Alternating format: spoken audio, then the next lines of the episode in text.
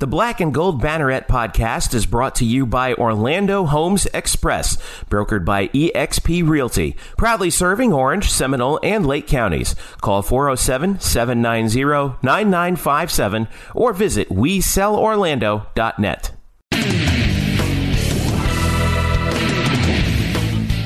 Welcome to the Black and Gold Banneret podcast. It is our 2019 Fiesta Bowl preview edition. I am Jeff Sharon, and joining me is Eric Lopez. We've got guests galore. We've got we're, we're talking to people in airports. It's crazy, man. So. Uh, kind of hard to believe that uh, here we are, just a few days away from uh, from New Year's Day. Eric Lopez. It, uh, it, you know, it's funny. The bowl season. It feels like it's going to take forever, and you're watching these crappy bowl games, and then all of a sudden you look up and the semifinals are in a couple days, and New Year's Day is right around the corner, man. You know what? Uh, you know what's funny about that? The first act bowl game I've actually watched was Thursday's game between Temple and Duke, because that was in the uh, that was in the iHeart Studios. As I was fill, I'm filling in on the finish line, right? Shot Doctor. So I'm on with Jerry up for those that are watching Thursday and Friday, and Temple and Duke was on, and Temple was on. It was up 27 to 14. I'm like, all right Next thing I know, I look over my shoulder. You know, we started the show doing it. Next thing I know, Duke had scored like 42 unanswered points or something to that extent. And just, and I'm like, what the heck's going on? So that was the first time I've watched any of these bowl games this year. I've kind of boycotted bowl games. I've kind of started doing that for the last couple years because I'm not a fan of the system the way it is. Uh, but obviously, finally we're getting to the main meal here, which is the playoffs on Saturday, and then obviously the UCF LSU game. Which, oh by the way, yes, we are playing LSU, which uh, th- this has been a very bizarre kind of lead up into the game because we've talked about other teams instead of the actual opponent we're playing. Which is, So this is why I'm looking forward to this actual episode to talk about the actual opponent that we're playing. This whole thing's just been beyond screwy. But anyway, so we've got that. We've got uh, Brian Murphy is actually en route to Phoenix right now. Um, he is uh, flying out there. He's connecting. He uh, we actually recorded his interview a little bit earlier. We're recording this on Thursday night, December twenty seventh. I know he's at my favorite airport. Houston Hobby Airport. Hobby, yeah. which it, it, it's a little bit like saying it's it's kind of like your favorite public restroom. But anyway, um, hey, real quick, real quick, true story. I've been to that airport like ten thousand times.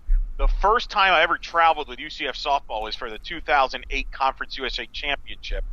We won the championship against Houston, and then we literally had to catch a flight right after the game. We actually celebrated on the field and celebrated at that airport that conference championship as we were waiting for a flight. So. because you're like, all right, we won. All right, everyone pack up. We got to get out of here. Pretty much. Yeah, that's kind of how that works. Um, was- so we got Murph uh, at the airport, um, kind of previewing the uh, UCF side. Um, and we also have uh, Stephen Baker uh, from our SB Nation brethren covering LSU and the ValleyShook.com joining us uh, to talk LSU. Got a great preview from him, um, including uh, some tips for you UCF fans who may be going out there tailgating uh, before the uh, Fiesta Bowl. Um, some tips for uh, for getting on the good side of uh, of the folks from Baton Rouge.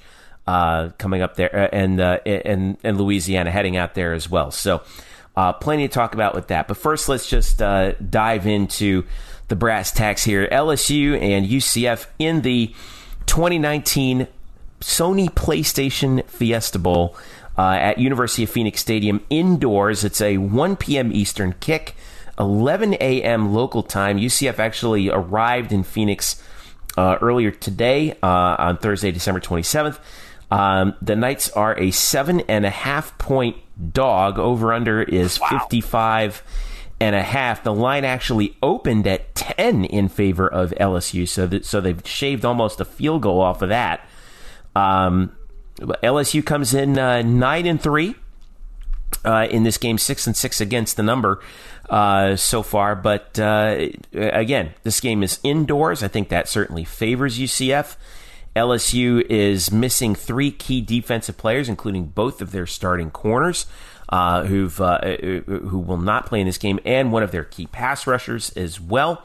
Uh, there was also an incident earlier this week involving their second leading rusher, uh, who is involved in uh, in apparent in an apparent shooting, which we'll get to a little bit more uh, in depth with uh, Stephen Baker. But this has kind of been, uh, you know, and, and, I don't want to make light of a, of what really is in some cases a serious situation, but this has kind of been a Murphy's law a little bit for uh, LSU coming into this game. You know, the, the ongoing joke, Elo, was, you know, well, is LSU is LSU going to be motivated for this game? I don't think motivation is going to be a problem for LSU. I think distraction might be a problem for them.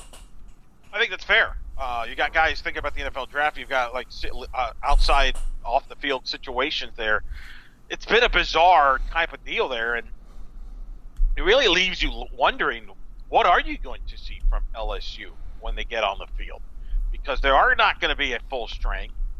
Uh, where's their mind at? Is their mind kind of just let's get through this game? Is their mind is hey let's try some things for next year? Are they going to be fired up to play? I mean, it's just a very odd thing. There's just everything's going on except the game. Now maybe as we get closer to kickoff, it'll uh, you know low down and you know Ed Orgeron, say what you will, and everybody will.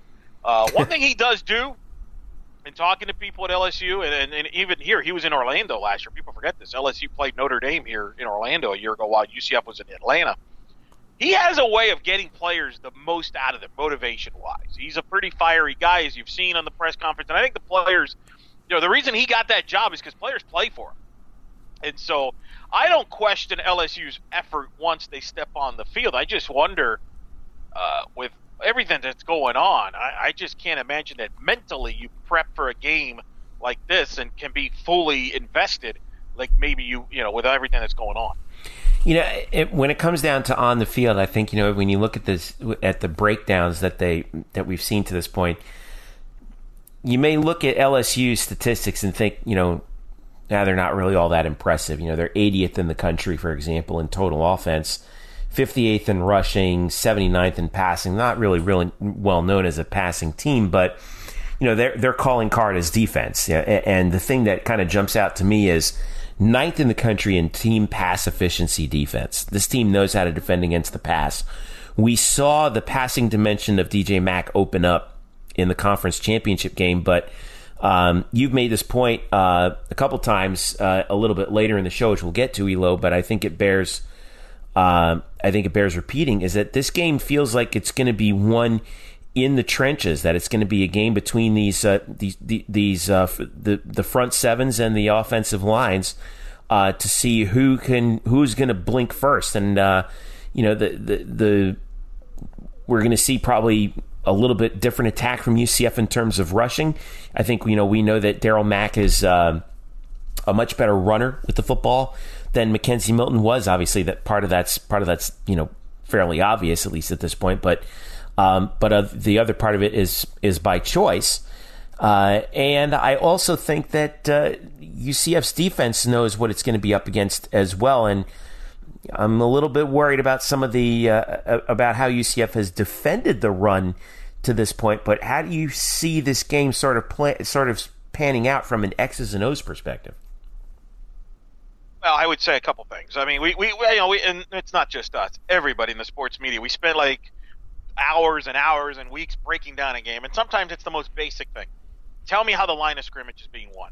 You know, and I had a chance to, you know, I watched the Peach Bowl once uh, recently when UCF beat Auburn, and I remember Scott Frost in the post game. I think he was talking to Allison Williams, and he and he said, "I felt good about our chances as long as we could block them, and if we could block them, I liked our chances." And that's what you see. And really, if you think about that, it's such a simple thing to say, right? Yeah. But if you remember, Jeff, you were there at the game. What did UCF do? Why was one of the reasons why UCF was successful against Auburn? Because McKenzie Milton had time to throw. Yeah, they kept him upright. And by the way, who was at uh, Stidham's backfield almost the entire game? It yeah, was a guy named Shaquem Griffin. Shaquem Griffin, that's right. UCF uh, won the line of scrimmage, and that's why they won the game. So I think this isn't just as big of a part. Look, there's no secret what LSU does here. They're going to run the football and they're going to try to be physical on UCF. And they've watched tape. They've seen what Memphis and Temple did to this line, even FAU, and they feel they can do the same. And I'm curious to see how UCF responds to that on that side of the ball and handle the physicality. when this is some big boys you're talking about the LSU offensive line. So I think that's going to be a fascinating, simple game in the line of scrimmage. And I think the other side of the ball, Dave Aranda, who is uh, one of the better defensive minds in the sport, one of the better defensive coordinators, well paid, well compensated for a good reason. Uh, his scheme is to let his corners uh, play one on one and then put pressure on the quarterback. How does what does he come up with against UCF's offense and Josh Heupel and the chess match there? I think is going to be fascinating. I'll tell you this: this will not be a good sign for UCF. And at some point on January 1st, Jeff is tweeting out, "Wow, this Dave Aranda has got a heck of a scheme going on, and we we're struggling with him." If that happens, that could be a trouble for UCF. It's going to be interesting what he comes up with from a scheme standpoint and how Heupel and UCF adjust to that with a quarterback that, while he has made starts, is still inexperienced, and this is the biggest game and the biggest uh, light that uh, Mr. Mack will be participating in. Yeah, I, I, I feel like the key here for UCF, Eric, is going to be uh, that they have to get the lead in this game, and they have to try and force LSU into I a think situation. you can see that for both sides. Yeah, I, You can see that for both sides. Yeah. I don't think this is if if one team goes up by more than one score, I think this game could be over. I, I- mean, UCF. You know, when we look back at last year, they were down in the third quarter, twenty to thirteen, and it didn't. It still didn't feel like UCF was entirely out of the game. But you know, obviously they went on that that they scored that twenty one unanswered.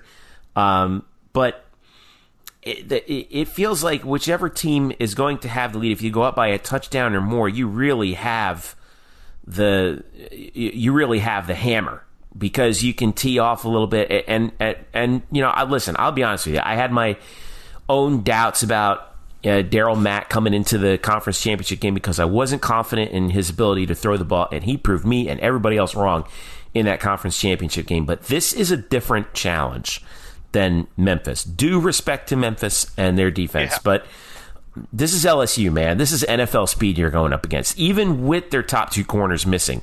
The thing is with, with teams in the SEC, if you take away their top two corners, guess what? The two kids behind them are NFL prospects too, right?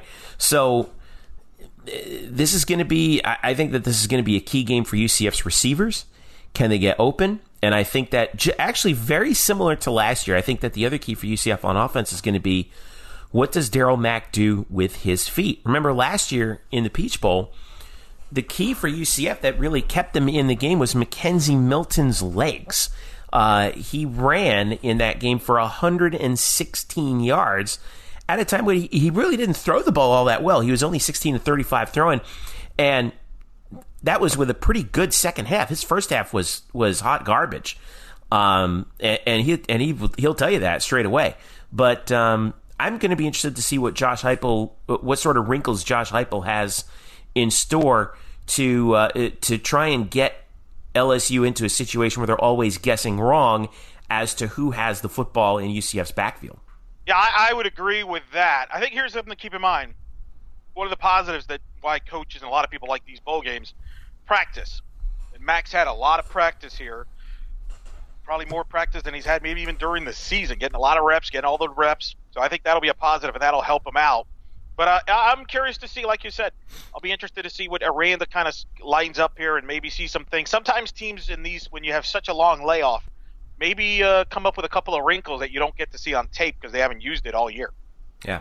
Now the other side, when it comes to UCF's defense, I think that you, you can't afford to, again, like we said earlier, fall down very much like you did in some of those other games. I know that UCF has played six of their uh, of their twelve games to this point against uh, against top twenty rushing offenses.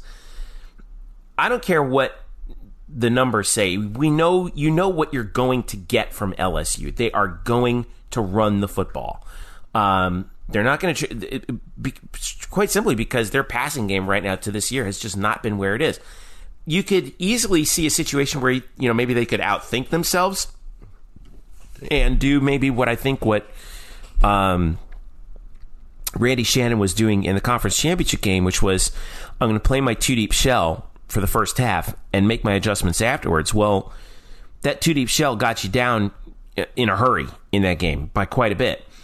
Um, I don't think there's any, you know, even if LSU has a speed advantage on the outside, their quarterback isn't necessarily prepared to make those kinds of throws. And if you trust UCF secondary, um, as I think that Randy Shannon should in this case, Um, I think you should try. You, you should play up on the run and dare their quarterback to beat you. But I don't know. Am I wrong in assessing that? No, I agree. But I thought he would do the same thing against Memphis. And, yeah. so that's why. I, yeah.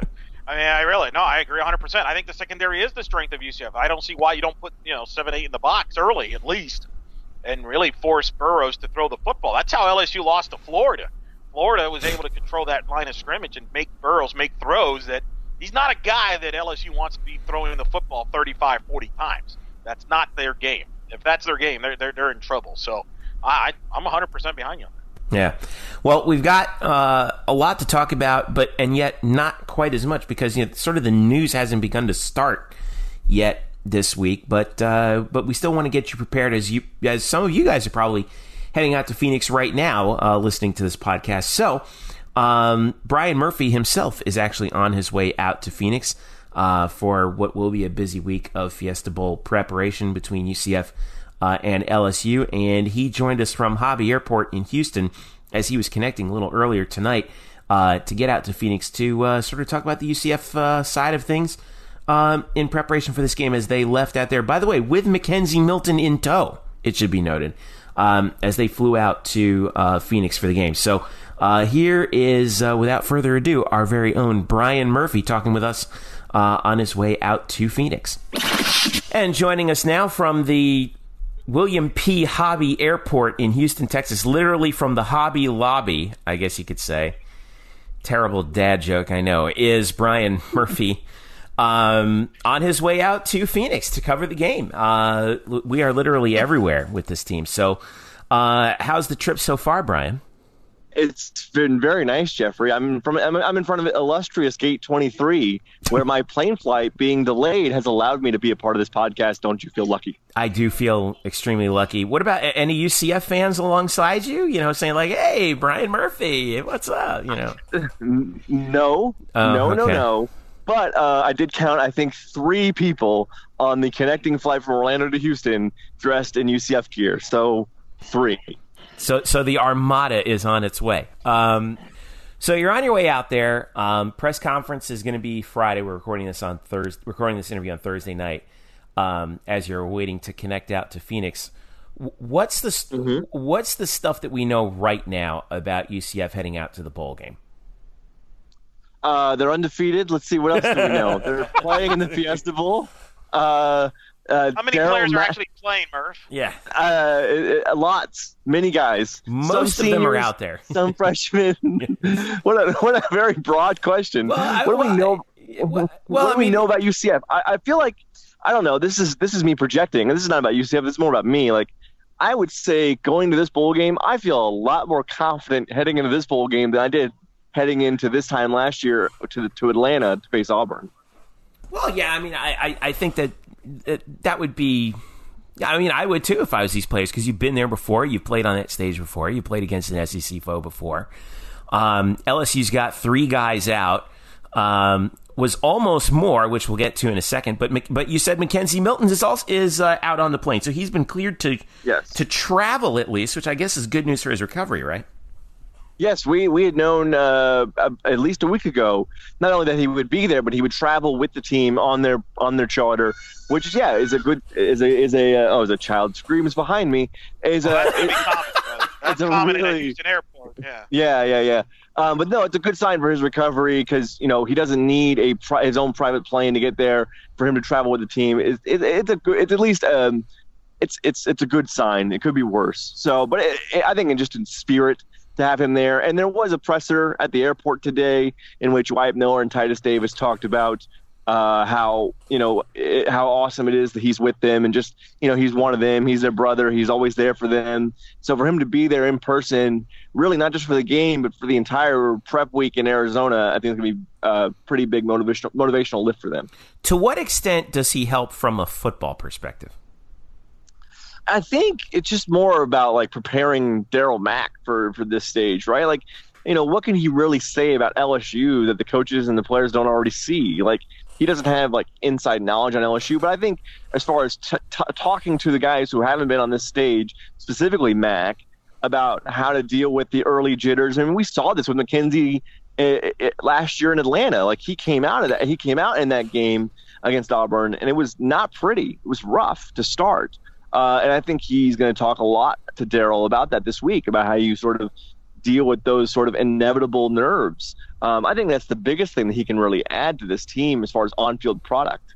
Well, Murph, I'm just curious. You know, I'm fascinated to see how they handle this week. It, it, it does feel different, in my opinion. I don't know, Jeff, if you feel this way. The Auburn game, there was so much buzz around the game. You know, fans, you know, they're they, they sold, you know, there were so many emails and, and press releases about ticket sales are through the roof and how everybody was going driving to Atlanta and, you know, they got Auburn and undefeated season. You got the whole Scott Frost saga. This has been a lot quieter. Uh, yeah. You know, we know that we know the head coach is staying. That's for starters. Uh, there has been no press releases from anybody, whether it be UCF, LSU, or the Fiesta Bowl, that ticket sales are doing great or they've sold out or any of that, which would suggest that they haven't sold many tickets or at least sold them out uh, to that degree. So I'm curious, do you think that? And then you know we spent so much time talking about Florida and UCF that nobody's really been talking about this game. I'm just I'm just kind of curious. Is it like do you think it's going to be a low key kind of deal up until kickoff here, or do you think it'll pick up? No, it'll pick up. Certainly now that both teams will be here. Actually, uh, LSU isn't. I don't think as as we're recording this at eight o'clock Central Time. I don't think LSU is in Arizona yet, uh, at least for another hour. Their plane got delayed, which is sort of um, sort of a microcosm of their entire month. It's been a weird month for LSU football. Uh, so I think now that both teams will get there this you know today, and as we go through the pressers and the practices, uh, I think people will will you know, and then you get the the pregame talk and. So yeah, it'll it'll ramp up, but it won't be at the level of Auburn because Auburn that that game, the Peach Bowl, it felt fresh, it felt you know it, it was new in the sense that they hadn't been to a uh, you know, a, a New Year's Six bowl game, so to speak, since 2014 at Fiesta Bowl. Uh, they, you know, had an undefeated season for the first time. There was real championship talk and real talk about could UCF hang with, you know, the big dogs of the SEC. Well, we, we know they can because they did it and now we get to see it again. So the second time through, yeah, there's a little less luster on it because we've already seen this story. It's just a different opponent. It's like a new Rocky movie, basically. nice analogy. So we're gonna we're gonna touch upon this with Stephen Baker from and the Valley Shook here in a little bit, but you touched upon it like what a traumatic week this has kind of been for well a month. It's been really for LSU. You know, three guys not playing. Uh, two of them due to the NFL draft, one of them due to injury, and they almost lost another two guys because of a because of a, an incident involving fi- shots fired in self defense. What's about this? Well, according to the reports, a man tried to rob or hold up two LSU football players in Louisiana. Uh, I want to say last week, and uh, well, one of those LSU players uh, had a gun on him and uh, wasn't playing and fired three times and killed the man who's trying to rob them. And uh, you know they claim self-defense. There will be no penalty for them uh, for this bowl game, or I, I, don't even know if any sort of judicial penalty for them. I think it was it's all been sort of wiped away as self-defense. Um, but there's that, and then there's you know a, a really sad story about an LSU player. I believe lost one of his parents. His one of his parents died just a couple of days ago. Um, it's and you know you mix that in with you know, with the, the, the guys who aren't here or aren't in Arizona because of the draft or injury, their plane is late today. Um, it, it's, it's just been a, it's it, nothing has been on schedule, and that does that does I don't want to minimize what you know a player is going through mourning a parent, but you know from a football standpoint, if I may be so sort of crass and dead about it, it, it it's just another thing that really is it's it's not been an on schedule week or month for this program. Yeah, it, it's plus you know Coach O is yelling at people during press conferences. I mean, it's just that was great. Golly, but, for, but that was but we're thankful for that. The internet needed it. It was fantastic. Yeah, I know. But, listen, that's the only thing I'm looking forward to is Ed Orgeron press conferences this week. Quite frankly, that uh, might be the highlight of the week. I mean, I'm looking. I'm looking forward to the professional transcriptionists who will well, be typing that out. So, the, the, the, my question is: Does Ed Orgeron refer to us as UCF, or does he go straight to Florida? No, I think it's UCF. I think he's already said UCF. Yeah, because we had the we had the, the we had the teleconference on the day the bowl game was announced, and I think he said UCF a few times. Look, man, if there's anything we've known about the last year, it's that the branding has finally gotten through. So. Uh, Well, mm-hmm. you're surprised. Uh, um, let me ask. Let's talk about on the field here, Murph. Yes. Uh, to me, this is a very simplistic game. To me, this is a line of scrimmage game. If LSU yeah. is physical with UCF and dominates and runs the football, uh, it controls the clock and keeps their defense fresh, then I think it's an LSU type of game. But if UCF defend a line of scrimmage uh, plays up to kind of like they did against Auburn last year and plays up to like they've done like most second halves against Memphis, I don't see how LSU could stay with UCF because uh, to me, with LSU, you mentioned some of the department. I mean, they're shorthanded on defense, secondary. Yes, very much so. Uh, and I think UCF can expose them on that. And I don't think LSU is a type of team that's going to come back from a 14, 21 point deficit. So I think the line of scrimmage, to me, is a tell me how the line of scrimmage is going, and we probably find out who is our winner is, right? I agree. I mean, a lot of this game does mirror and what LSU likes to do to kind of mirrors what Auburn liked to do last year with a, a quarterback who wants to manage it. Uh, you know, Joe Burrow really manages things more. They, they, they ask him to do less than Auburn asked of Jarrett Stidham. And then really what they want to do is they want to pound you. They want to run it, you know, 25 times with multiple backs. They want to beat you up front. So yeah, I think for UCF, the two things to watch on on defense is not only how UCF wins that battle, uh, how they compete in that battle in the trenches against some, some really athletic, long linemen. But uh, you know, LSU's receivers, there there's not a Jarvis Landry or Odell Beckham in this group. But what there is is a bunch of huge dudes, uh, really a bunch of big guys tough physical, like tough from a, from a matchup standpoint in terms of physicality. I think uh, it was it uh, Coach Shane Burnham, the defensive line coach for UCF, said that their wide receivers look like tight ends, and that kind of matchup with you know against smaller corners like Brandon Moore or Rashard Causey out of the slot. Uh, that'll be a matchup certainly to watch about how those guys deal with really big receivers. Yeah. Well, I mean, I know you're in the you're in the airport. You're getting ready to go. It should be a pretty interesting matchup, which we'll find out more about. Uh, what are you going to be uh, working on as, as, you get to Phoenix uh, tonight and then into the weekend? I'm looking forward to just seeing what they tell me tomorrow. We will base everything. We'll base everything off of our long availabilities. Uh, Friday, Saturday, uh, Sunday. We got media days for both squads. Uh, just looking forward to seeing what, someone. Someone's gonna say something kind of spicy someone on some side, one side or the other, will say something that kind of perks up all the ears. And uh, that's what we're looking forward to. Good stuff. Maybe it'll be Adrian Killins again this year. All right. Brian Murphy, join us from Hobby Airport. I know you got to get going to catch your flight out to Phoenix. Uh, travel safely. We'll talk to you out there, all right? Thanks, kids. All right. Thanks again to Brian Spokes underscore Murphy on Twitter if you're following at home, and you should be. He'll be uh, tweeting live uh, the game. He'll be tweeting the game live as he always does from uh, the press box in um, Glendale. So it, it's kind of like the hurry up and wait, right, Eric? Like you know, oh, we're get we're here, we're together for the bowl game, and what do we do? What do we talk about? And maybe we'll find something, but I don't know if we found it just yet. At least as of recording time, who knows? By Friday, we might have something. Yeah, exactly. I mean, who knows? We'll see. Uh, we'll see. It's, I'm curious to see. Jay. What's your thoughts here for Glendale? I, you know, they're not obviously going to draw the crowd they did for the Peach Bowl. That's not. I mean, it's not going to happen. I mean, you're talking about a driving yeah. distance versus a flight. Do they draw more than they did for Baylor? And I know some people think, uh, and that's been an interesting debate. Some people say yes because the program has grown and all that. I'm not so sure about that. I mean, flights are still expensive. When you have the Fiesta Bowl executive going on the Paul Finebaum show and pretty much call out the airlines not being real helpful, that's never a good sign when how tickets are going. Um, I just wonder if a lot of people just decided to watch the game home. I think this will actually, from a television standpoint, locally, I think this has will be a higher rated game than the Peach Bowl because I think more people are going to be watching this game uh, in town than last year when a lot of them actually went to the game. So I, I I'm just curious how they'll draw, and you know, and, and where kind of the excitement level will be in the in, in the stands there come the January first. You know that's interesting. The last time UCF was in the Peach Bowl or was in the Fiesta Bowl in 2013 when they beat Baylor. The attendance was 65,000 announced. And at the time, that was the smallest uh, attendance for that game since the Fiesta Bowl moved to the new stadium in 2007, where it used to be played at uh, Sun Devil Stadium uh, over at Arizona State.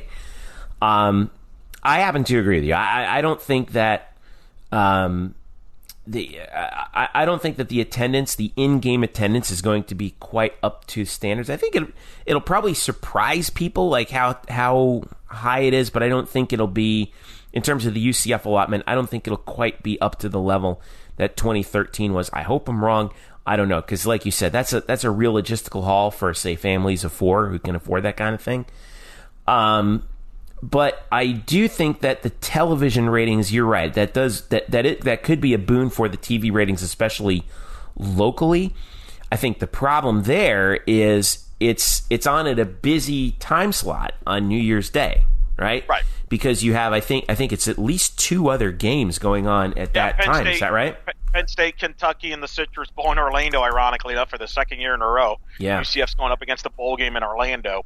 Uh, and yeah, there's another game on, I believe, at the same time. I Yeah, there's the there's the Outback, right? Bowl. Yeah, that kicks off at noon So yeah, between Mississippi State and Iowa, and then there's the, the Yeah. Citrus Bowls, Kentucky and Penn State, and then UCF at one.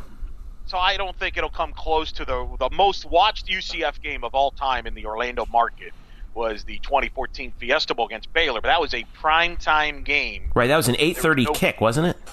Yes, and there was no other football game going on that night compared to an afternoon game early uh, where people are still going out and stuff like that. And there's other football games to pick from, either even other uh, stuff to watch, like hockey games and stuff like that. There's a hockey game outdoors that goes on at that time. So no, I don't think it'll come close to that game, but I do think it has a chance to be higher locally than the Peach Bowl because again, more people are going to be in town. The other thing is the national rating will be interesting because LSU is a big draw with that New Orleans market. So I would not be surprised if the Fiesta Bowl maybe draws slightly more people than the Peach Bowl because of the LSU draw in the New Orleans market. Plus, uh, I think the Fiesta Bowl is quite frankly looked at, even though they're all quote unquote the same bowl game now as far as the New Year's Six.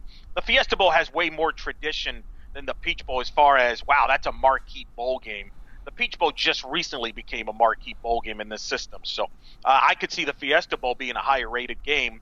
The only thing that hurts it though, it, it will not have the playoff uh, to help it. There'll be no, but they are going up against the Rose Bowl, which is usually a very well, you know, rated game as well. So Right. I, I think it'll draw well television wise. Well, I think it'll also be interesting to see how does that, um, if the game is close, how does that affect? Absolutely. Um, or if one of the other games is close, like for example, if if Kentucky and Penn State in the Citrus Bowl, if that game's Correct. tight late, um, you know, how does that affect UCF uh, well, ratings as well? right, So that's a great point. And keep in mind, last year UCF nationally had to go up against Notre Dame and Michigan. Michigan was in the Outback Bowl. Notre Dame was in the Citrus Bowl. Two Right. Powerhouses in TV this year. You're going up against Kentucky and Penn State. With all due respect, not powerhouses when it comes to TV. Well, Penn State is, but but the, but the other game that they're going up against the Outback Bowl is Mississippi State and Iowa. Yeah. Hardly anyone's going to be watching that game. I think. I agree. So I think the, I think the Fiesta Bowl will be higher rated nationally than the Peach Bowl was last year because of that and the LSU uh, draw. LSU is a huge draw in television. That New Orleans market, man, it's it's one of the top college markets and really football markets because the NFL they draw big too with the Saints. It's a huge market for Yeah. football, and I think that'll help it. Plus, this is the only game between ranked teams in that time slot. Neither neither of the other four teams are ranked. So um, that is another thing worth uh, bearing in mind. So again, 1 p.m. New Year's Day, which is Tuesday, January 1st, uh, on ESPN, the PlayStation Fiesta Bowl, UCF against Yeah. LSU from uh, Brian Griese, Glendale. Oh, wait, Brian, Brian Griese, along with Steve Levy. Yep. And uh, we'll be uh, there with uh, Todd McShay. They called the American Championship game last year with Right. UCF So so they are at least uh, so, so they have a little UCF winning streak going on with that crew. So that's good. Um, all right. When we come back, we will have our special guest joining us from And the LSU uh, team site for SB Nation. Stephen Baker joins us to talk about the Tigers coming in, what to expect from LSU, and some tips for UCF fans on uh, interacting with uh, our uh, our folks, uh, our friends from uh, the Bayou. Stick around; we'll be right back. This is the Black and Gold Banneret podcast. The Black and Gold Banneret podcast is brought to you by Orlando Homes Express, brokered by eXp Realty. Sam Unger and his team at Orlando Homes Express proudly serve Orange, Seminole, and Lake counties, specializing in buying, selling, and new construction. Sam is a very proud UCF graduate, class of 2006, and he's got a special deal going on right now for the 2018 UCF football season. Knight fans, in honor of UCF's 25 game win streak, Sam is running a special for the whole month of December. If you use him as your realtor to buy or sell your home, you'll receive up to $2,500 at closing. So, if you're ready to buy a new home or sell your current home, upgrade or downsize, Sam and his team have you covered so you can find the right home at the right price in the right location.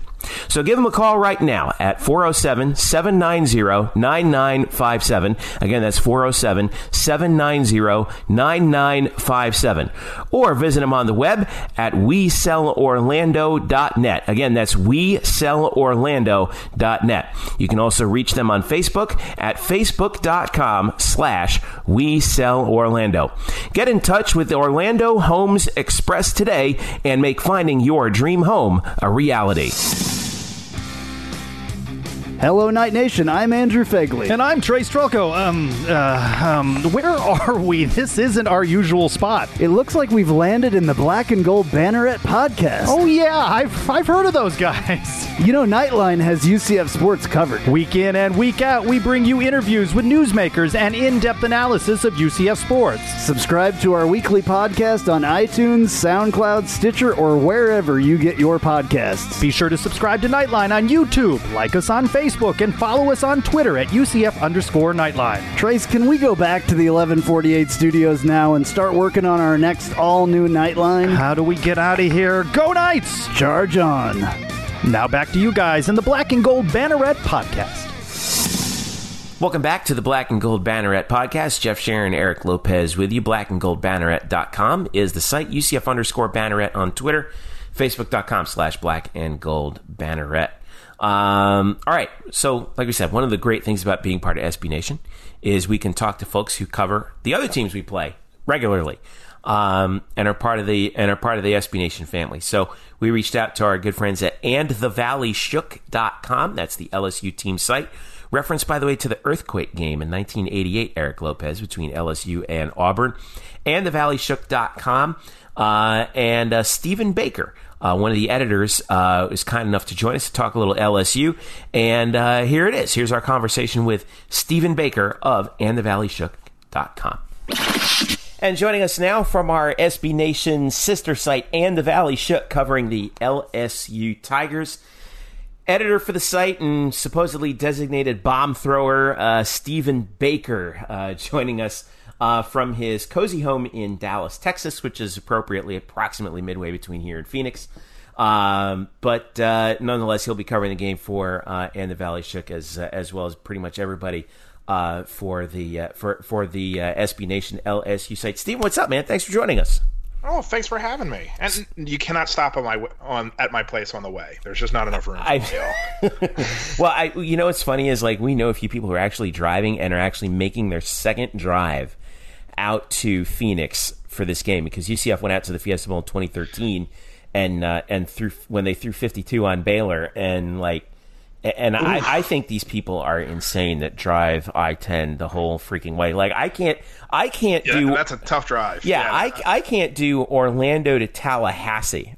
You know, I mean, because that's like seventy-five to ten, and it's like you finally hit ten in in Lake City, and you're like, God, I have another three hours of this. Are you serious? Like, I, I will say it's an easy drive because it's flat pretty much the whole way. But Yeah. man, Texas goes on forever. God, it's forever. Uh, Buddy mine said it was a five thousand mile round trip. I know. Fly. that. Come on, people. I know. I know. Well, well, let's let's talk let's talk some football. So uh, LSU coming in. Um, this is kind of a different. Uh, uh, we had our, our guy out in, uh, in Phoenix, Brian Murphy, who's traveling out there right now. We just had him on. He was talking about how th- there's some similarities between last year's game, for at least for, from the UCF side, uh, playing against Auburn, you know, team from the SEC West. Um, you know that that didn't knock off Bama quite to the degree that maybe the rest of the nation would have hoped. Uh, Or we- but it's been a while. yeah. we haven't seen them since 2011. We're a little sorry, dude, but um, okay. but but it's a different situation where like it wasn't like LSU was an eyelash from national from competing for a national championship either. So I guess if you could evaluate LSU season to this point, like how would you how would you evaluate it? Uh, this has actually kind of been a raging debate for us. I think it's been a roaring success. Uh, LSU came into the year picked to finish fifth in the SEC West, and as much as I tried to make it into this is the SEC showing us no respect, fifth was a pretty fair pick. Uh, LSU came into the season pretty much with a brand new offense. They had a new offensive coordinator. Um, they also lost a lot on defense. This is just one of the youngest teams in the country. If you look at our depth chart, there's barely any seniors on it, which is LSU rarely has a whole bunch of seniors on their their depth chart because so many guys go pro early. But this this is extreme even by LSU standards. They had to replace their starting quarterback, their top two running backs, and their top two wide receivers, and four of their five players on the offensive line. I mean, this was a rebuild. And instead, LSU was in the top 10 for almost the entire year. They pulled off some huge wins. Um, Alabama crushed us again, and I mean, well, that's kind of the, the the dark cloud that hangs around the silver lining. So that's kind of crushing everybody. And this team just wasn't good enough to beat Bama this year. And then it closed off on that A and M game. I don't know if you saw that, but I'm still bitter about it. Yeah. Um, we got hosed, and Yeah, rightfully so. You did get hosed. Yeah. I I think the, honestly the only reason LSU was in the Fiesta Bowl is because the the committee didn't really treat it as a full loss. I think they kind of treated it as only half a loss. Right. Yeah, you lost. We're going to knock you down a little bit, but that wasn't a real loss. And so honestly that made me feel better about it because everybody in the country kind of like, yeah, you got screwed and that happens. And as long as everyone recognized we got screwed, I'm okay with it. So Well, you came to the right podcast. UCF. Uh, many people believe they've been screwed all year in the last two years by the. Let's let's talk but let's talk let's- about getting screwed. Yeah. yeah, oh my god. Uh, I I think last year you guys had a better case. I, I think this year was just such a no one lost. I mean, you have an undefeated Notre Dame out there, and that hurts you. Uh, Clemson and Alabama, um, you know, r- ran the table. So, I mean, there's a, you know, there's Ohio State that was out there, and Oklahoma only had the one loss, and it was only by. I, I know they were down by like 20 points at Texas, but at the end of the day, they only lost by one score, and they did avenge it in the Big 12. And your schedule isn't that good. I, to be honest, look, I'm I'm pulling for you guys because, I, I mean, I think it's if nothing else, it's funny, and I don't mean that in a condescending way. I mean that in a the glory of college football kind of way. I, I love small schools, you know, placing a claim on the national championship and screwing the system and throwing a you know a monkey a monkey wrench into everything. But this year there just wasn't an opening. I I mean, no one really lost and gave you that opportunity to slide in there. You know, you know what the funny part is about that is, it, last year I would say that you know we that UCF got dealt a, a royal flush. You know, I mean everything came together in the in the right in the right spot. This year, it, was it wasn't it wasn't a royal flush. It wasn't two pair though. It was it was it was kind of an, an inside straight draw, right? Yeah. And we're gonna find out, you know, what what they're able to come up with here on the river. But I, it's yet we, I didn't think at the start of this year that UCF would go undefeated again, and I was actually one of the few guys on our staff that actually thought that. I, I, I thought we would go ten and two, and uh, and I thought that the two, two of the games that we played close, I thought were the two that we would probably lose. I, I thought that we would lose to Memphis, we beat them by one point, and I thought that we would lose to USF possibly on the road, but I didn't expect USF to to to like completely pancake the way that they did. And you're right. The the the conference as we've seen in the bowl games, which Eric thinks are still meaningless, but whatever. Um, has not They exactly they had are. the Thank you. Are. has not exactly I had, mean, had well, the best had the best the show. Well, I mean, just- have for this. well, right, but here's but here's the thing: is like, you know, yes, they're meaningless, but they're only meaningless in the minds of people who say that they're meaningless. And, and because what's the what's the talking point going to be about the American Athletic Conference coming out of this bowl season? Oh, they stink because they all went one in six or whatever it is in in, I in think that's games. exactly. Look, narratives are going to get born out of bowl season every year, and I do think the further up the chain you go, the more the game matters. Obviously, the Cotton Bowl is going to matter because it's a playoff game. Yeah. I think the Fiesta Bowl matters because it's it's now you know it's whatever we now call the BCS bowls. Now, what are they? Um, The New Year's Six. yeah, the new the New Year's Six. I mean, I think that matters because it's the New Year's Six bowl. I- I'm not going to say it's completely meaningless, but you know, you get down to the Cheez It Bowl. Nothing against Cheez Its, which I find delicious. Um, That game was atrocious, by the way. yeah, it, no one really cares. But yes, you're right. They will build narratives out this. You show me a team overrated in the preseason, and I'll show you a team that probably won their bowl last year.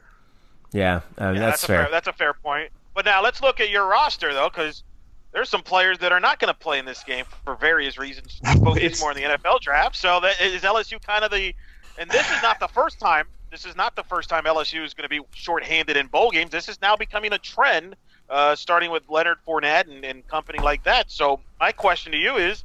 Are LSU going to be fired up and ready to play this game, and excited to be playing this game, or is their mind somewhere else? Well, I think the the players who are there are going to be focused on the game. But yes, there are a lot of guys who aren't there. And like Leonard Fournette sitting out didn't bother me because he was hurt that entire season. And running backs, as we all know, have a very short career. He had to protect that ankle. You know, go make your money, son. Greedy Williams bothers me a little bit. I mean, it's still his decision. I know he's playing in a free league, so and this is his, you know, you don't want to jeopardize your future. He's going to be a top 10 pick. But at the same time, he's a sophomore. What are the what are the chances a non-physical cornerback has a debilitating injury in the bowl game? That one kind of sticks in my craw a little bit. But Devin White is probably our best defensive player. Um, he's draft eligible. He's a possible top 10 pick. He hasn't declared yet, and he's going to play. Um, we are missing both our top two corners. We're missing both of our defensive tackles, which is really going to hurt. Um, we have a suspension. I think Jacob Phillips is going to be suspended for the first half because I think he got flagged in the A&M game. Don't hold me to that. And John Battle, our starting free safety, um, he was in the fight after the game. Um, they haven't dec- publicly said what his punishment is, but I wouldn't expect him to play at least the, the first quarter. Um, we've been missing our best pass rusher the entire season. We're missing about half our defense. And I don't want to say that's an excuse. I'm just saying that's the reality. But then again, you guys are missing your starting quarterback. So right. everybody has an excuse of how to lose this game. I think the guys who are going to play are going to be motivated. On the flip side, our offensive line has been banged up all year, and they're going to be fully healthy for the first time for the Fiesta Bowl, and that that bodes well for this team. So you lose it on one hand, you gain it on the other. Yeah. So, Coach O is. I, I, mean, is is he kind of kind of one of these guys that you, you could see as practically for the he's going to get the benefit of the doubt from LSU fans just because of you know his personality, his gregariousness. He gets LSU. Um, you know, or, or like, or, or how much patience do fans really have with them? You know, how many times can LSU go nine and three and lose to Bama before they start losing their patience with them? If the perfect LSU season is one in which we win the national title and fire the coach. um, Coach O came into the season legitimately on the hot seat. Uh, the funny accent only buys you good graces for a year. That said, this year nine and three was overachieving. So I think this did buy him some good graces because this team played better than we thought it was going to in September, and that means a lot. On the flip side, our offense is still a mess. They still, I mean, we're taking tentative steps into 1995, but this is still this is still an offense that I mean, you see other other teams going around slinging the ball around all over the place, and we're still you know three yards in a cloud of dust. That's just the team we are. On the flip side, in O's to O's credit, or at least his defense, this is LSU as a team this year, as I told you earlier, with an entirely new offense. So you don't want to completely get crazy on offense. And he had almost all of his defense coming back. So if you're gonna play three yards in a cloud of dust, this was the team to do it with. Because you want to put the emphasis on your better unit, which was clearly the defense. Yeah. Is that what you're going to expect to see here on January 1st against UCF? Do you think they're just going to try to run the football, try to be this, make this a physical game, try to dominate UCF up front, kind of like Memphis did a couple times, running the ball in the first halves against UCF? UCF struggled against the run uh, against Memphis and Temple, among others. Is this the type of game LSU is going to play, or do you think they might try some different wrinkles here? Because after all, it is a bowl game. I, I think we're going to see option two. Um, first off, we don't have a running back like uh, Memphis does. Uh, that's a weird thing for an LSU fan to say. We we're used to a long line of great running backs. Our running backs are good, but they're pretty ordinary. Um, you know, this is not Henderson. Um, you know, or for our team, this is not Derrius Guice. This is not Leonard Fournette. Um, Clyde Edwards Helaire also had an off field incident, which we don't really know how it's going to work itself out. And I, just don't know what his status is for the game yet. But Brossette's kind of a bruising runner. But the big thing is our running backs just can't, they don't bust big plays. It's four yards, four yards, four yards. So I think considering we're missing so much of our defense and our running backs really aren't that spectacular, I think we are going to try and throw the ball. We're going to have our offensive line finally back. We have a deep receiving core that's been inconsistent this year, but you know it's a lot of freshmen. You know we start we start two freshmen and a sophomore, so I think you're going to see LSU try and debut next year's offense okay. in this game, which would be nice. I, I, I want to see this team take more chances, try and go at UCF. Um, and I say that with all respect for UCF because I think UCF's a really good team. I don't think if LSU plays a very conservative game, I don't think we have a chance of winning. Uh, LSU's got to throw the ball. They, you know, they've got to put points up, and I, I think Orgeron knows that. That uh, you mentioned the Clyde Edwards Helaire uh, situation, and he was involved in um, basically a, what was a shooting that shooting, was uh, yeah. Uh, that was a that was deemed to be at least in self defense with linebacker Jared Small. All right, so what do you what do you and the LSU folks know about this situation? Because this is this kind of this kind of thing has been moving by the second. It's kind of a bizarre situation that ended yep. up with with an 18 year old kid dead.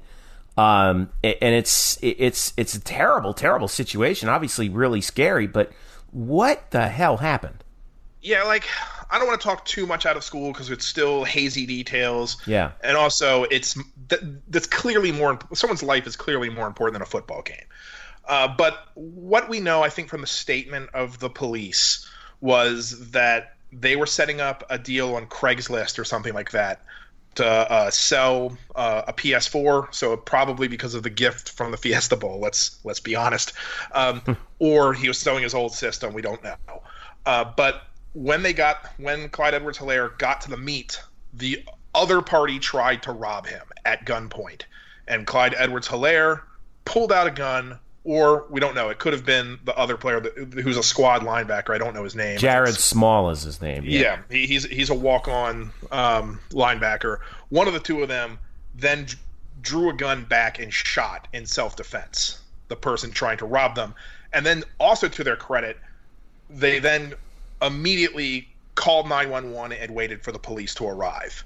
So this was the reason the cops found out about the shooting and found out about the suspects is because it was the players themselves that called it in. And they were interviewed uh, for several hours, and then it was the police who released the statement that said, We're releasing them on their own recognizance. Uh, they're currently not suspects. We think it was in self defense. We don't know if anything else is going to come out of this. Uh, it's just a tragedy. It's senseless. Why would you? Uh, it's a video game system, guys. Don't don't try and shoot someone yeah. over it. And I mean, if someone draws a gun on you, particularly in the deep south uh, with the gun culture, someone's going to draw back on you. Um, it's the stand your ground law. I mean, you have the right to defend yourself, but at the same time, it's just sad. So, yeah, I mean, it's yeah, I mean, obviously, you, a lot of UCF fans, you know, look at that from the from through the prism, obviously, of the football game, which you know, I mean, I which you know, yeah. I get at first glance, but you know, obviously, you're right. It's a sad situation. I mean, we're glad, obviously, that you know Clyde and Jared are okay. But it, again, it's sad that uh, apparently the kid, his name is uh, the kid who died was 18 years old. Died yeah, at the it's scene. Just a, it's just a tragic, man, tragic thing. But also, like Clyde Edwards Helaire has never been in a lick of trouble. He's he's a good kid, and yeah. and also he kept his head about him. I mean, let's. I, I, do salute him in the fact I don't salute him for shooting someone. I, I mean, even in self defense, I just think that's a horrible burden for a person to carry. But the fact that after it happened, he immediately called nine one one. He waited for the cops. He, you know, told them the whole story. I think that's that says something about his character, just how he handled it afterwards. Yeah. That, you know, they didn't run from it and come up with some crazy story because that's how you get into serious, serious trouble is when you try and cover it. Right. Or, or or as we've seen in other situations involving other people, like they just they panic and run. And Exactly. you know that and that's another thing. But it's you know I mean not to pass judgment on anybody, but that's it's it's a sad story that that it how it how it came out, and it's unfortunate that it has obviously an effect in the game, which we're all going to try and try. All right, let's try and brighten this thing up a little bit. All right. Yeah, let's, uh, Um, I, I want to ask about Dave Aranda, who I, I'm a fan of from afar. I followed him even prior to his arrival at LSU when he was at Wisconsin. I think he's one of the best defensive coaches out there. From my, in fact, I made the comment on a recent episode that Jeff uh, had a was kind of caught off guard when I said I think Dave Aranda is the first. I think he's the best defensive coordinator UCF has seen in the two year run here by far. Like I don't even think it's close. But I'm curious because I follow LSU closely. I've, I've been to a game there. I know they uh, with their secondary, they put a lot of responsibilities on the secondary to play man to man so they can Yes. get pressure on the quarterback. But as we've mentioned, they're going to be shorthanded in the secondary. How do you see Dave Aranda's uh, scheme changing, if at all, going up against Daryl McAnuke, who's making his second career start or third career start here in this bowl game? Do you think he's going to change the scheme up because he's shorthanded, or does he stay with the plan and give the, the other young guys opportunities, and, and that maybe uh, there could be a big part of 2019? First thing I do agree with you that Dave Aranda is one of the best defensive coordinators in the country. He there's a reason he gets paid as much as he does. I, I think he's the highest paid coordinator in the country. If not, he's top three. He's great. And one of the big things about Aranda is that he's very flexible. Uh, he definitely can make adjustments to the opponent, and also he's really good at mid-game adjustments. You know, one thing's beating him, you know he can come back with something else. I think one of the things that caught him in the A and M game in the overtimes is that he lost uh, Fulton, and then he lost Kelvin Joseph, so he was down our number two and our number three corner, and he hadn't had a chance to re-scheme. He didn't have a chance to go to the locker room on it because he, he lost those guys in the third and fourth quarter, and so he was throwing out uh, Terrence Alexander, who was just getting killed out there. Now the good news for y'all is Terrence Alexander's now going to start because Fulton's not going to play. He's had surgery. Greedy Williams is now out. So, but I think with a full month to coach Terrence, Alexander and also figure out ways to hide him, I, I think he's going to run that same man scheme. And I think the reason is is the other reason you, you touched on. We're going up against a quarterback who's only had two starts. I'm willing to bet our weakness at the second cornerback slot is going to outweigh the weakness at your quarterback position, particularly because our safeties are still great. Um, yes, we're missing our two top corners, and Kelvin Joseph's going to be back, so he's our number three corner. I, I have full confidence in him playing as our number one corner. He, he's nowhere near as good as Greedy or Fulton are, but Kelvin Joseph is still he, he's a freshman. He's been playing great all year. Um, at this point, he's a veteran. I mean, at this point, you're comfortable. You're a freshman. But our safeties, Grant Delpit, Todd Harris, Jacoby Stevens, John Battle, all four of those guys, and Ed Paris comes off the bench. I mean, that's five guys. What they will- he will probably do is tempt you into going at Terrence Alexander, and Grant Delpit's going to pop up out of nowhere and get an interception because that's what Grant Delpit does. For all of the hype that Devin White gets, and it's deserved. Devin White is a great football player, and one of the things Aranda is really good at is uh, coaching up linebackers. And I think Devin White has truly benefited from having Aranda as his head coach. But Grant Delpit's a sophomore. He's our uh, strong safety. He is one of the best safeties I have ever seen in an LSU uniform, and we've had some great ones. I mean, we've had LaRon Landry, Eric Reid's now in the NFL, uh, Jamal Adams. I think Grant Delpit's better than all of them. He he is great, and I think what there's gonna there's gonna be a lot of disguising of coverage, and he's gonna rely on those safeties to make big plays instead of the cornerbacks. Yeah, I- one of the things we weren't expecting from DJ Mack when uh, in the conference championship game was him attacking down the field. He actually threw for more yards in that game than McKenzie Milton had in any single game to this point in 2018 up to the injury. He hit on four passes of 44 yards or longer, but uh, you know, again, that's that's two things. Obviously, credit to him for settling down after a really shaky first half, but also, you know, let's be honest with you, LSU's speed in the in the deep secondary, like you're saying, is is not like that much that he's seen uh, or really anybody else has seen, um, at least to this point. Uh, and that makeup speed, I think, is what's going to be a key factor. That's exactly what it is. You're going to be looking at Terrence Alexander. You're going to see that he's beat. You're going to throw the ball, and Grant Delpit's going to come over the top because they Yeah. they had schemed it, assuming that he was going to get beat on this particular coverage, and it was all a trap. I would not put that past Aranda. Aranda is a great defensive coach. And you Um, can look, and you can even look off guys, and they'll still they still have enough speed to get back to the spot. I, what will help you is that our pass rush, we're going to be, you know, we're missing our defensive tackles, both of them. We're going to be starting a, a true freshman and a, um, a redshirt freshman up there. And I mean, while I like Tyler Shelvin's potential, he's not there yet. Um, like I said, our our top rush linebacker has been out the entire season. He's not to be back for this game. Um, we've had an okay pass rush, but not a great one. So that does help. If you have a a green quarterback, the last thing you want to face is a ferocious pass rush. Yeah. You're not going to have to face that. Like last year, I think Auburn had a better pass rush than we will in this game. So let's finish by ragging on Bama, which is something that we all can Oh yes, that we all can God. uh, that we all can agree on. Um, you touched upon this earlier about you know, UCF's national championship claim. I, I don't call it a claim as much as it's you know well It is. it's it's there. I mean it's it was there for the taking. We claimed it. Um, it's it, uh, yes, I I totally agree with the you know sticking sticking our finger in Bama's eye is just though is something that I think a lot of football fans really enjoy about this because they are the empire. They are um, they're the Borg, right? And and and and for a team like UCF, which it's kind of funny, like you call I you you just call UCF a small school. It's the largest school by Yeah, student population, yeah. I- and I, I, meant, I meant in football terms, but but, but yes, in, right. in football terms, yeah, relatively speaking. But how much did you, as an LSU fan, and how much did L, how much do LSU fans in general, aside from TJ LSU dad, um, just enjoy this whole ride that UCF has taken the college football world on the last twelve months? I I think more than other SEC schools, we enjoy it. Um, mainly because I know my biggest gripe with Alabama is that they're humorless. They're on this incredible run, which I think is truly the greatest run in college football history.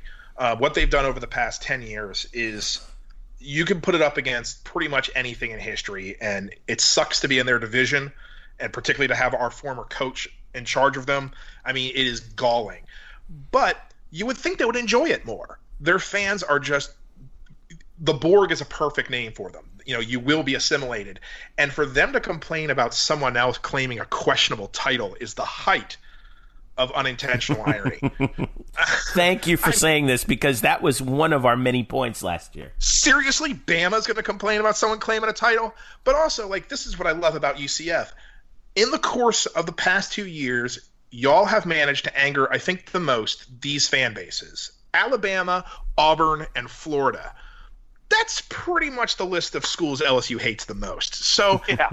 I'm totally on board with this. I, you know, print up a T-shirt. I I wish y'all weren't playing us so you could win again, and I could enjoy another claim of a national championship. Uh, I mean, I clearly am not rooting for you in the Fiesta Bowl because I want my team to win. But if y'all win, I mean, I'll be upset for the loss because we kind of need that 10 win season. But from your standpoint, I'm not going to be mad if UCF wins from a UCS standpoint. I, I think it's great. It's great for football. How could you not like this? Yeah, I, it's it, it's it, part of it is just the fun of it, but also part of it is just the fact that you know it's UCF has kind of like taken the flag for for the the quote little guys out there, right? That you know because one thing that I've been saying, and Eric and I have gotten into many arguments on this podcast about it, is there's half effectively half of FBS is nominally disqualified from being able to win the national championship. Absolutely agree with you. You know, it's and- the and- biggest and- problem with the playoff system. Yeah, and, and I find it, and, and I find that to be preposterous. If you're gonna, by the way, they sold it to us as all 130 teams have a chance, and that was a lie. So you know, so why not call it out for the lie that it is? Let me ask you this: um, a lot of UCF fans, well, reportedly, we don't know exactly how many UCF fans are going to be out there, but I imagine it's probably about the same hoping that it would be about the same as went out to um, uh, went out four years ago for or five years ago now for Baylor. Not sure how many LSU fans are heading out there, but we know that wherever LSU fans travel, they bring the most phenomenal tailgate cuisine you can possibly imagine. So it, is good. It, it is outstanding food. I, I will uh, put our tailgates up against anyone. Ole Miss says they've never lost a tailgate, but that's only because you don't keep score. so, so let me ask. So let me ask you this: if you're a, if you're a UCF, you're talking to UCF fans who want to partake in some of the fun. Um, how do we go about this? I know it's an 11 a.m. kick local That's time. That's going to be the difficulty. That's going to be a bit of the problem. Hey, but listen, but wait, what are hold the? on, hold on. I was at an Alabama LSU game in Baton Rouge in 2014, and people were already tailgating 9, 10 a.m. I don't think the morning's a big uh, deter to some of the Tiger fans yeah, that I ran. okay, into. 9, Right. 10 a.m. Like the game kicks off at 11. yeah, and also there's going to be there's going to be the rules of what's what you can bring. That's true. Because normally, like at on on an LSU game day, there's almost no limits of what people can bring to cook. The Fiesta Bowl is going to be a lot stricter, so you're not going to get peak LSU tailgating. Uh, you, you're just not. I'm sorry. Uh, boo. It's also a morning game, and you know it takes us a while to get ramped up. But the big key for an LSU tailgate is that a we want you to think that we have the best food in the world. So LSU fans are are very generous. We want you to have our food and drink our beer and say it's the most delicious thing you've ever had. On the flip side, we're also very aggressive. So we are going to yell at you. We're going to tiger bait you. We're going to make fun of you. What we want is for you to make fun of us back. It's and then we'll throw you a beer. Like it's mainly like you know we'll tiger bait you and then we'll say something about you being a small school and then say hey well at least we beat auburn last year. And like we like interplay and i think that takes a lot some fans aback. Like they get intimidated by us being the you know the big loud uncle buck kind of character. Um, lsu fans yes we're we are loud and obnoxious but i swear we're harmless unless you know unless you're a bama fan then we then was for blood So your advice is, if you're a UCF fan, you're run, you're, you're going around the parking lot in Glendale. Um, the, the the screaming about uh, about you know the tiger bait and all that kind of stuff. That's an invitation to come on by and have some and have some early morning gumbo. This is what you're saying. It is. Is it, it? It absolutely is. You just gotta, you know, trash talk back. Okay. Okay. So we're gonna We have have our enough in common to do that. We have enough in common between Alabama and then also we could laugh about how Florida complains about scheduling to everybody. And then, Yeah, Oh my exactly. For a school that will never leave the state of Florida to complain about scheduling. Oh, and also, I'm still, I'm still mad about the hurricane thing. So I mean, I can't even Should talk be. about. I, I mean, they, they screwed us, and then tried to run to the media.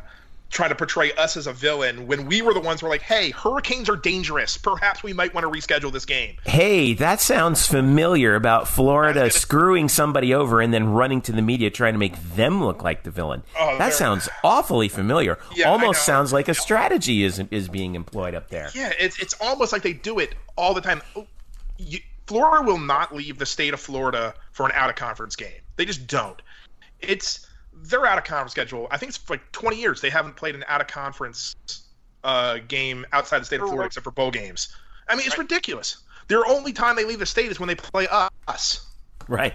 Right. pretty much, yeah, no, that's pretty accurate. 1991, Syracuse. That was the last time Florida played a regular season game that was a true road game, not that was uh, out of state.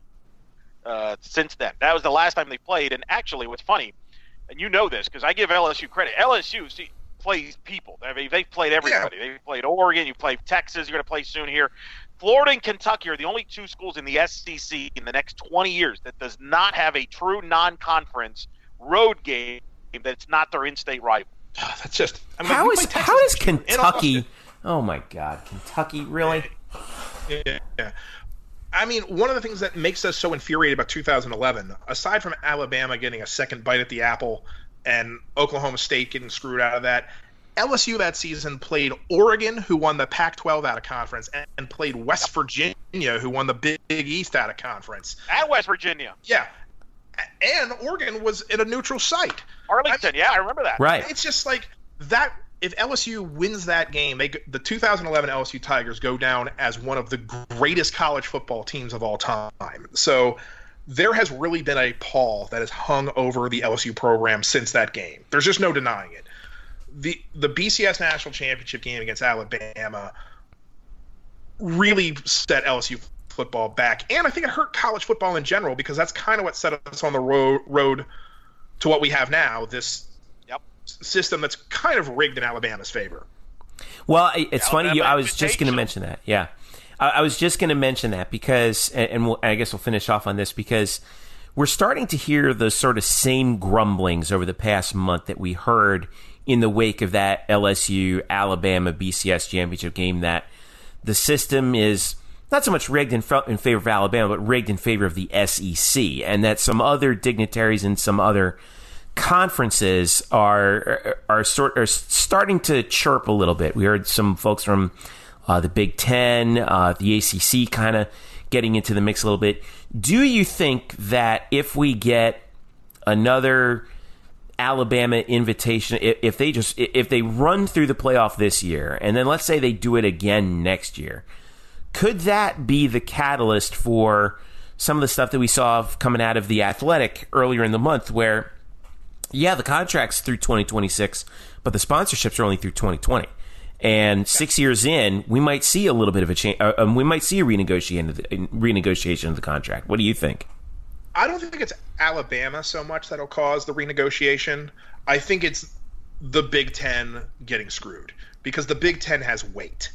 Um, Ohio State getting screwed this year, and I don't want to say they got screwed, but it was pretty much a coin flip between them and Oklahoma. But the Big Ten has now missed the playoffs two straight years. That's the kind of thing that's good for a, if you want a larger playoff because the Big Ten, they're the big boys. I mean, you can't screw over Ohio State. You can't screw over Oklahoma. You can't screw over Alabama. It's right now you can- you can screw over the ACC because honestly, who cares about the ACC? I'm looking at it from a, a power broker standpoint. You know, if the Pac-12 gets hosed. Nah, no one cares. they kind of hose themselves in a way but anyway You screw over Ohio State, they care. You screw over Penn State, people care, and that's what leads to the expansion. We need a genuine screwing of a blue blood hmm. for expansion agree. to happen. Well, let's be listen. You mentioned how Oklahoma State got screwed in 2011. You got screwed because you had to beat Alabama twice in a year, and I think that's why we went to four teams because people are like, "This is a joke that we're having an All SEC uh, national title game, and LSU had to beat a team twice." Uh, that's- you're right. It always takes somebody getting screwed. That's what I've said. You know, people have. You know, it's not that UCF screaming it's going to change anything. It's Yeah. when somebody like an Ohio State gets screwed, like the Big Ten, and those people say, "Whoa, whoa, why are we getting left out here?" That's when things start changing. Because honestly, the power brokers don't care about UCF. You- I mean, you guys can get screwed from now until the cows come home, and no one's going to care. Because and because you're UCF, and that's wrong. But that's just the way it is. And also, that's what happens in SEC politics. LSU is kind of the bastard stepchild of the SEC. We lose all the internal politics because the power center of the conference is Bama, Florida, uh, still Tennessee for reasons passing understanding. i was going to say Georgia. yeah Uh, it's it's you know it's those Auburn has more pull than we do. A and M for some reason has more pull than LSU, and it's just so when LSU gets hosed by something in the SEC, no one cares because I mean LSU cares, but the power brokers don't, and that's how it's going to work from a playoff standpoint. UCF getting screwed, eh, whatever. You know, don't be UCF. Ohio State gets screwed, they're going to you know bring down the hammer and you know figure out a reform because they want Ohio State in that playoff. Well, here's to Ohio State getting screwed and Bama getting screwed and all those teams getting screwed. Hopefully, in the next uh, Here's the few Bama weeks. getting screwed. Yes, yeah. And here's the Bama getting screwed. Man, forget Ohio State. And also, like, I think the good news for UCF is, you know, what does this lead to getting a bid to like the Big 12? I mean, there are 10 teams. The Big 12 is constantly getting hosed, hosed over because of their round robin system. TCU made the climb up from the Mountain West to the you know to a Power Five conference and has acquitted themselves well. You know, they're not winning 10 games every year, but they're still really, really good and one of the better teams in that conference to me, it seems UCF and maybe either USF or Cincinnati is a pretty logical fit in the Big 12, which could probably use to go back to 12 teams. Yeah, well, I mean, we've been we could go for another half hour on that, but I know you. got- I know you got to. I know you're probably you like like me are a dad and probably want to get to bed at least at this point. But Yeah, but uh, anyway, before we uh, before we let you go, um, where are you going to be watching the game, and how can uh, UCF fans get in touch with you and follow you and follow everything that you do? Um, I will actually be in New Orleans. Uh, Nice. So I'll be at. Uh, my friend has a bar, the Rum and Lash. Uh, he is the head chef there, and he just opened it up. So if you're going to be watching the game, come on by. I'll be watching the Oh game my there. God, you have you have a friend who's the head chef at a bar Yeah. in New Orleans. Yeah. Come so, on, man. Uh, yeah, no. Uh, so life Ah. is good. Um, you can follow my writing. I run under the handle Poseur at uh, um, andthevalleyshook.com or one of the SB Nation sites. Uh, my Twitter, where I tweet about all sorts of terrible things, and including Leeds soccer and Washington Capitals hockey because of other places I've lived, at ATVS Poseur.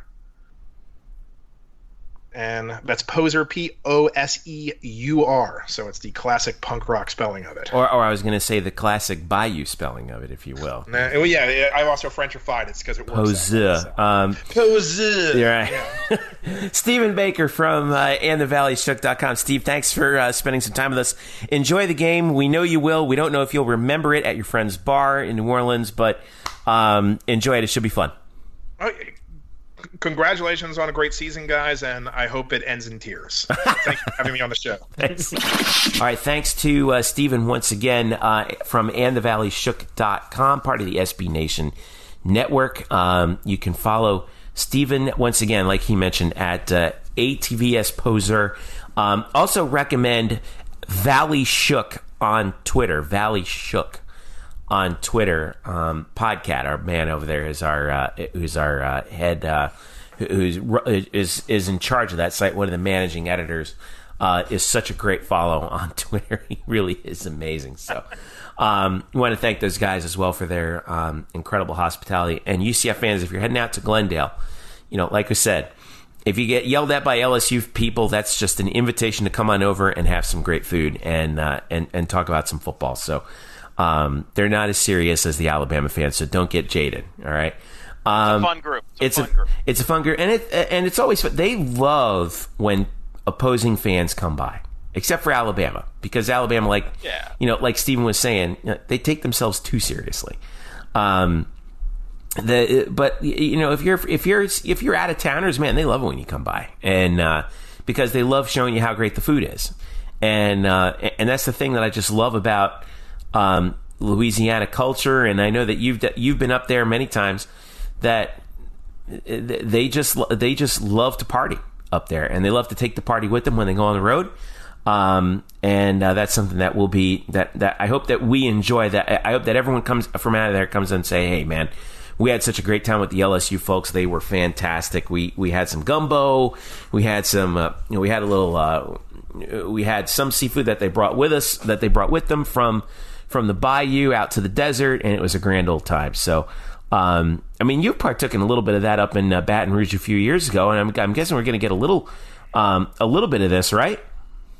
Oh yeah, listen, I, I I've spoken about it, and I think I, I, I went to the 2014 LSU Alabama game, uh, night game. I spent the weekend there. I sent Friday. I remember I went to an exhibition basketball game at the Pete Maravich Arena. I saw the Shaquille O'Neal statue up close. I got to see the new the new Alex Box baseball stadium they have there that Stephen was talking about, and I got to witness that stadium and just to tailgate the entire day. Keep in mind, you're talking over hundred thousand people in a in a campus at that time for a football game to get in and get out, and everybody was so chill. Even before the game, everybody was they were tailgating like ten hours before the game, and even after the game, after a heartbreaking loss, people are still like laying low and drinking and you know drinking their sorrows because they lost. But They're still having No, a good time. It wasn't. It, it wasn't like it, it didn't ruin their day. No, I mean they were bummed out, but it was, it was almost like part of them expected it because you know it's Alabama. Um, and but it was an awesome experience, one of the best experiences I've ever had. Um, I mean, I remember they were tailgating there the day before when uh, Scott Van Pelt. Remember Scott Van Pelt and, and Ryan Russillo had their radio show there. Yeah. Pelt and Russillo. Um, it's a cool experience. Cool fans. Um, awesome facilities there, and you know they obviously will be wearing the white tops, but uh, they're, they're great fans. They're passionate about their program, and uh, all sports. I mean, they love their baseball just as much, and they love football, obviously. So, um, yeah, I, I, I think, and look, as I mentioned in the interview, uh, we both have a lot in common. You know, we're both bugging Alabama, annoyed with Alabama, and we both certainly are annoyed with Florida. So, yeah, well, like we said, it should be a good time. They should be they should be enjoying it.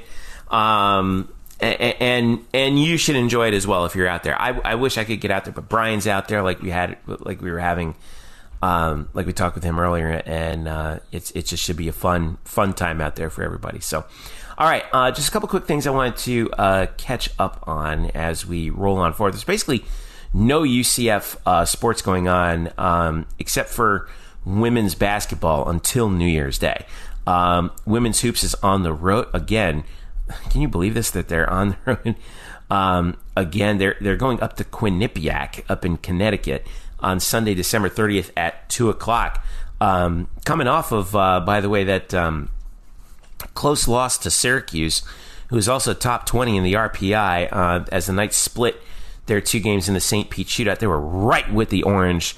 Um, step for step, and then uh, and just couldn't get the buckets that they needed down the stretch. So the Knights are um, right now at uh, where that right there it is ten and two, um, uh, four and zero oh at home and five and away on the five and one away. So um, at least in, at least they're still off to that pretty good start.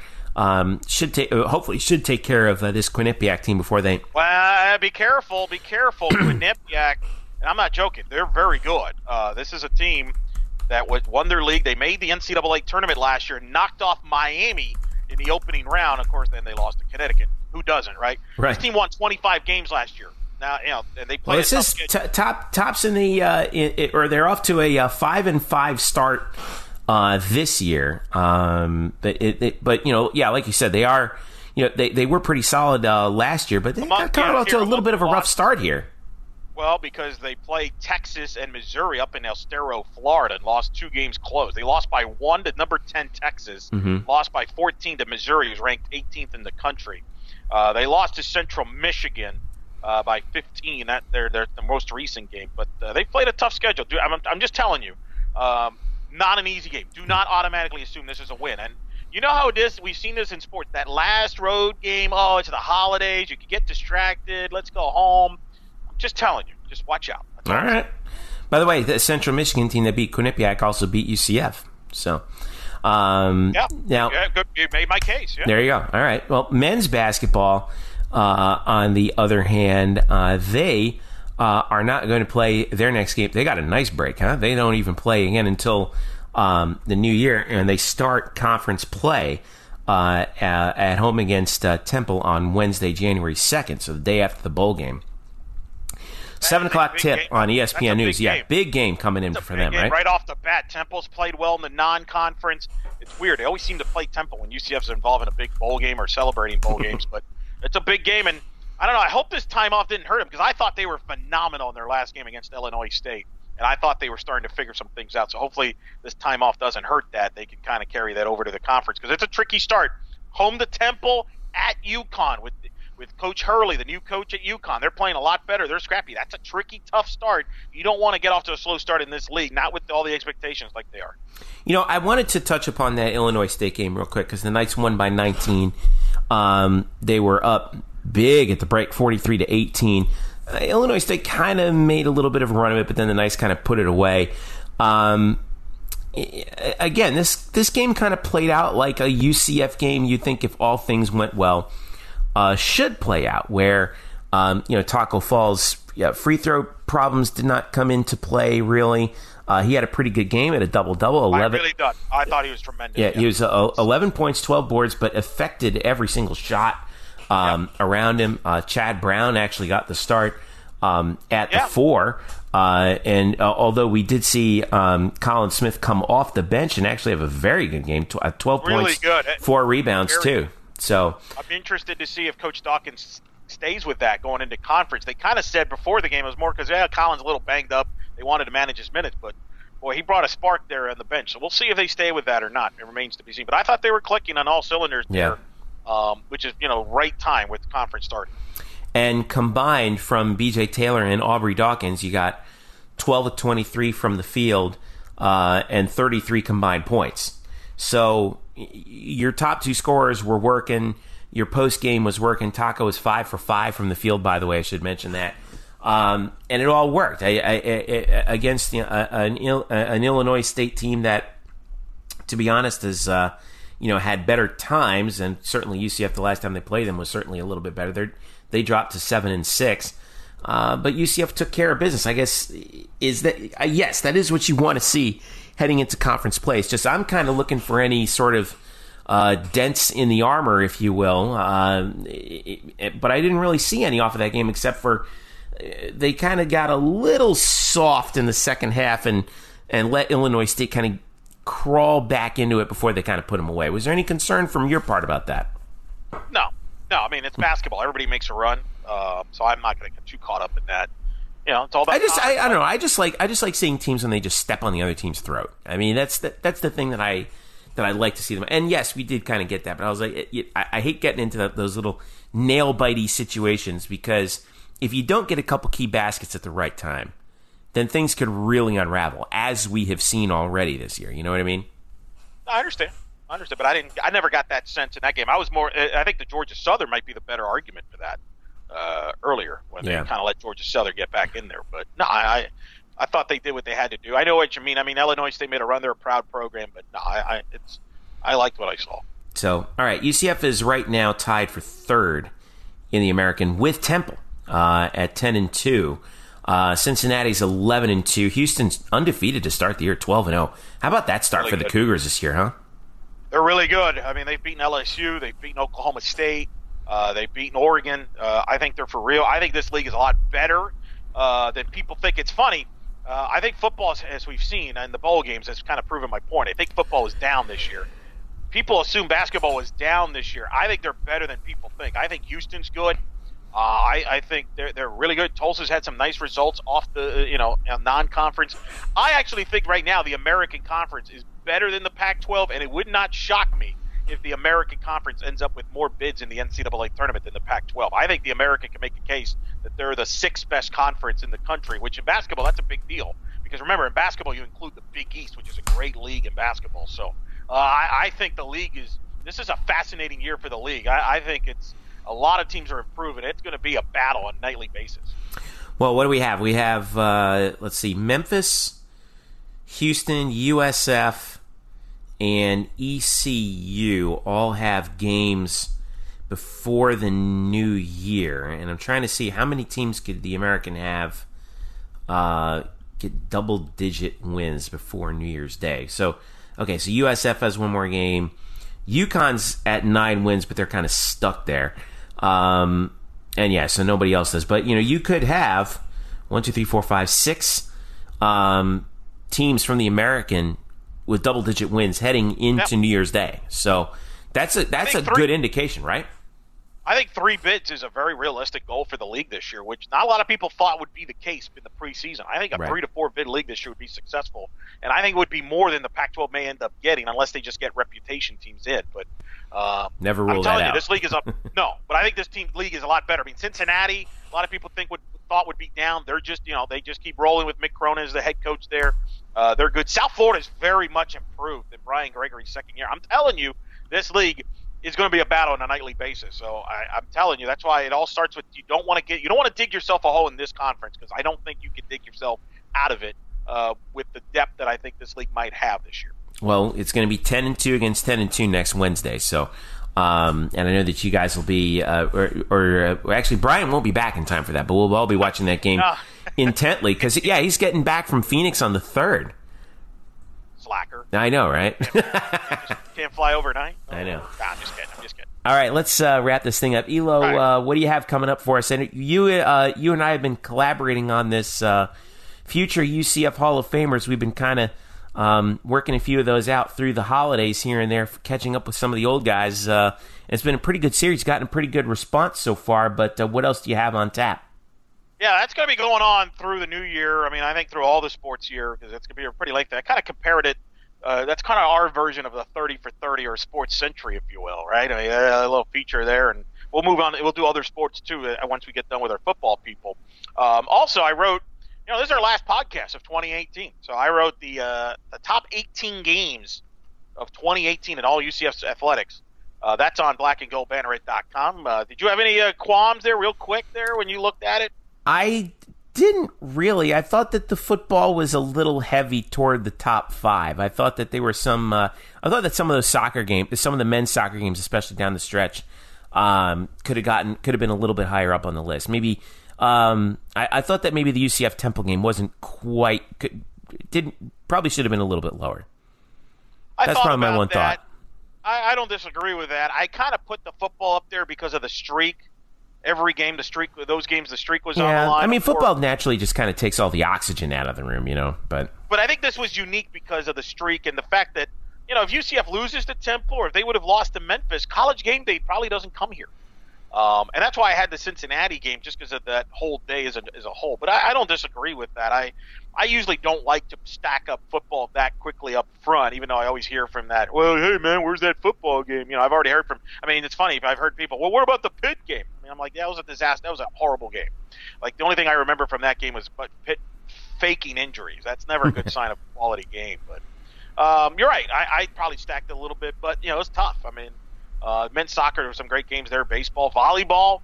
I mean, you had to be proud of that. I had three volleyball matches in there. Yeah, I, I, thought it was a nice job by you putting both of the Cincinnati matches in there. They were both so, uh, yeah, sort of tying no, them for the same spot, which was uh, which was good. I mean, those matches were first of all they were amazing quality volleyball matches, and uh, and they were su- and they were so significant um, to the team this year. So uh, so that was a lot of fun. That was a lot of fun to see. But yeah, if you've so, got any, yeah, if you've got anything, any qualms with it, that if you're listening let us know in the comments about that because that's actually something that we've done the last, I think, three years, right? When we've done the top yes, whatever yes. games of that year. Um, like, if we're still doing this in the 2030s, you're not going to extend it out to like 30 games, are you? Let's hope not. Because uh, that's a bear to edit. It'll be tricky. Uh, so you can check that out on the site. Also, um, as I mentioned, I'm filling in on the finish line. If you're listening to this on Friday, we're going to have Gordy Rush on that show, who is the sideline reporter for LSU football. That'll be on at 3:50 Eastern on Friday. If you're listening to the finish line on 96.9 The Game in Orlando, you can watch that. Uh, you can also li- listen to that on the iHeart app uh, on that. So I, I think that'll be kind of cool to kind of get that perspective uh, with two sideline reporters, Jerry O'Neill, obviously, who I'm doing the show with, uh, as I'm filling in for Shot, and then obviously uh, the LSU sideline reporter. So that'll be pretty good. And then on Saturday, I just found out as we were doing this episode, I will be on on the producers show up in Lafayette, Louisiana, on 103.7 in Louisiana. I will be on uh, right there at about 10, 11:30 a.m. Eastern, 10:30 uh, Central Time. I'll be on there to uh, give the UCF perspective as they preview the LSU UCF game. Good stuff, and we'll also have uh, plenty of content from the. Um, from the bowl game coming up, of course, Brian is there. Jeremy Brener is also there. Uh, Jeremy's got a um, got a roundtable coming up Luke Saris will have his preview coming up around the corner, and uh, like we said, we'll kind of be rolling everything forward as we get ready for Tuesday uh, and the bowl game. So if you're traveling out to Phoenix via um, via driving, I don't know why in the world you would drive out there. No, but why? No, don't do that. Uh, no, seriously, oh, man. It, it, come on, fly. Get, get, spring for the plane tickets and fly for crying out loud. Um, that, if you're if you're driving, if you're flying, whatever you're doing, hopefully- is it that really much more cheaper to do that? I guess. I guess it is, but there's creative ways where you can. I mean, it depends on how many people you're going with, right? And also, and also how much you value sleep. That's a good point. So, but uh, if you, however you're traveling out to Phoenix, be safe out there. Enjoy it. Um, have fun with the LSU folks, and uh, like I said, hoping that uh, everyone represents UCF well as the Knights go for win number 20. Can you believe it? Win number 26 in a row uh, and another bowl game against an SEC team. So much on the line in this game, and we hope everyone enjoys their time out in Phoenix and has a, a grand old time. So, for, uh, oh, by the way, thanks again to Brian Murphy for joining us uh, from Houston, from the airport on his way out to Phoenix, spokes underscore Murphy. And thanks also to uh, Stephen Baker from And the Valley Shook Make sure you follow Valley Shook on Twitter as well as uh, Stephen individually at uh, ATVS Poseur. Uh, we'll be sure to link him up here uh, in the show notes as well so you can follow him and the good folks over at ATVS because they do a great job covering LSU. Make sure you follow Eric at Eric Lopez Elo. Follow me at Jeff underscore Sharon. Follow us at UCF underscore Banneret, Facebook.com slash Black and Gold Banneret, and of course, as always, at Black and Gold Banneret.com. For Eric, I'm Jeff. Thanks for listening. Enjoy the game, and we will be talking to you not long after it in 2019. Enjoy the Fiesta Bowl between UCF and LSU.